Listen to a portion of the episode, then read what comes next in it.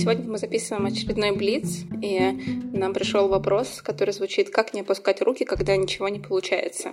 И э, я вспомнила, что мы недавно обнаружили статистику нашего подкаста, и рейтинг 3,5, и несколько негативных отзывов. Моя первая реакция была, да ну нафиг все, короче, все, я больше не буду записывать подкаст. Я не хочу, меня не любят, меня не принимают, меня не поддерживают, я не знаю, у меня там было много целая толпа эмоций, которые бегали и такие, знаешь, э, как план эвакуации, бегали по кругу, кричали такие а вот. Я мы взяли перерыв на неделю, не записывались на прошлой неделе. И, в общем, наверное, все эти две недели я фрустрировала. И на самом деле задавала себе вопросы, зачем я это делаю, для какой цели. То есть я это делаю для того, чтобы получить одобрение? Нет, я не делаю это для того, чтобы получить одобрение.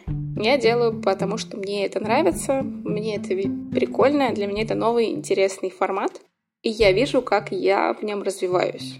Потому что если взять наш первый выпуск, который мы записали, допустим, как мы записываемся сейчас, то я вижу, как я внутри этого проекта расту и как свободно я себя чувствую. Поэтому, наверное, как не опускать руки, когда ничего не получается, задать себе вопрос, а для чего мы это делаем. Видишь, тут же еще прикольно, если так вот себе представить эту картинку образно, да?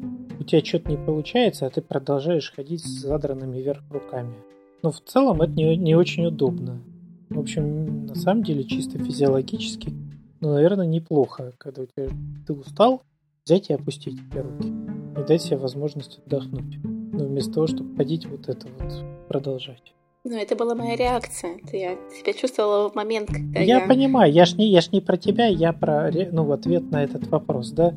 Что если вы чувствуете, что вам неудобно с этими вот поднятыми вверх руками, опустите их, дайте себе возможность отдохнуть. Точно, мне кажется, еще про оценку вот это ничего не получается.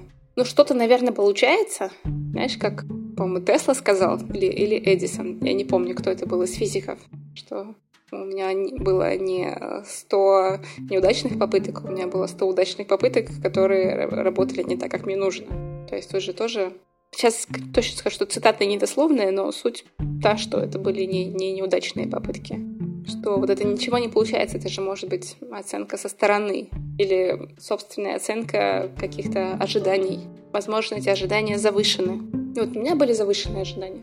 У меня, видишь, я когда увидел ну, мы сейчас прям про один вопрос и говорим, скорее про рейтинг говорим, да, или про что-то еще. Я аж посмотрел на этот рейтинг, и, в общем, ну, нормально совершенно. Кто-то поставил рейтинг единичку, например, с комментариями. Мне не понравилось, потому что ведущие не готовились. Ну да, мы не готовились, ему не понравилось. Он поставил единичку, нас слушать не будет. Но в целом это нормально. То есть есть аудитория, которой мы не нравимся, они нас слушать не хотят. И, в общем, слава богу, это нормально. В общем, у тебя руки не опускаются. И вот это не то, что вызвало у меня бы какой-то... И выз... Оно мне, правда, не вызвало никакой реакции, да. Мне, правда, искренне вот гораздо спокойнее, если человек нам поставит единичку уйдет, чем он останется и будет бомбить каждый раз, когда нас слышит. Давай по, этому, по вопросу. Как не опускать руки, когда ничего не получается?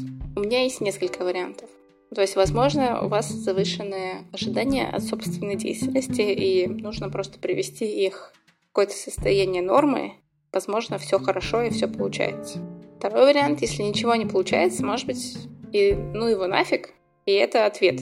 Ну, видишь, мне сама концепция, то есть сам вопрос, он как будто подразумевает, что руки не, не должны опускаться. А я не разделяю эту точку зрения. А ну, я целом, разделяю. Да, что... А я разделяю. Прям мое. Поэтому, видишь, я очень неистово ищу ответ на этот вопрос. Ну, видишь, тебе удалось опустить руки на две недели, и, в общем, ну, тебе как-то помогло. Ты там как что-то переосмыслила, что-то нашла.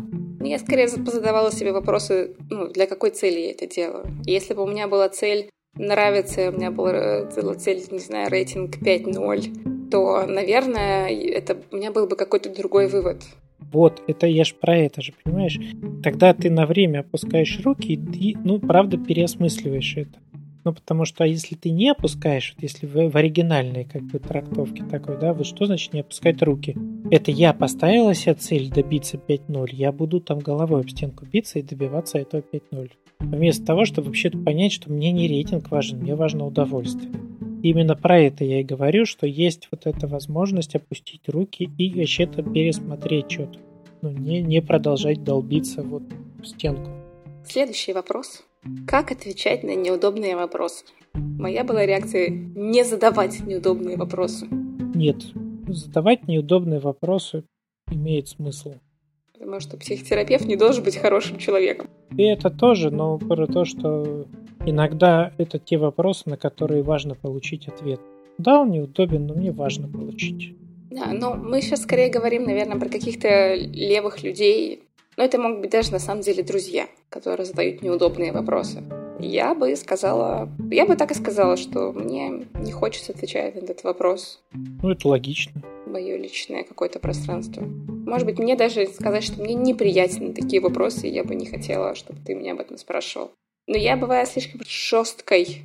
Это такое уже как будто вот заход на чужую территорию, и тут надо быть уже аккуратнее и внимательней, да? Но когда я уже человеку в ответ говорю, что я бы не хотел, чтобы ты...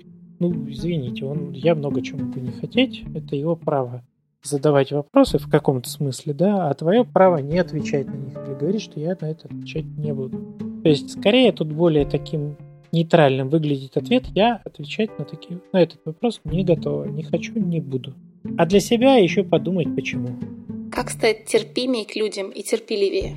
Это зависит от того, кто задает этот вопрос и как он себя сейчас ведет, и почему он так себя сейчас ведет, и почему у него есть идея о том, что ему надо стать терпимее и терпеливее к людям. Ну, то есть, если меня раздражает что-то, кто-то, думаешь, блин, вот плохо он работает как-то. Возможно, мне нужно стать не терпеливее и терпимее к людям, а избавиться от источника раздражения. Тут, ну, прям дьявол в деталях. Ну, то есть, типа, это со мной что-то не так.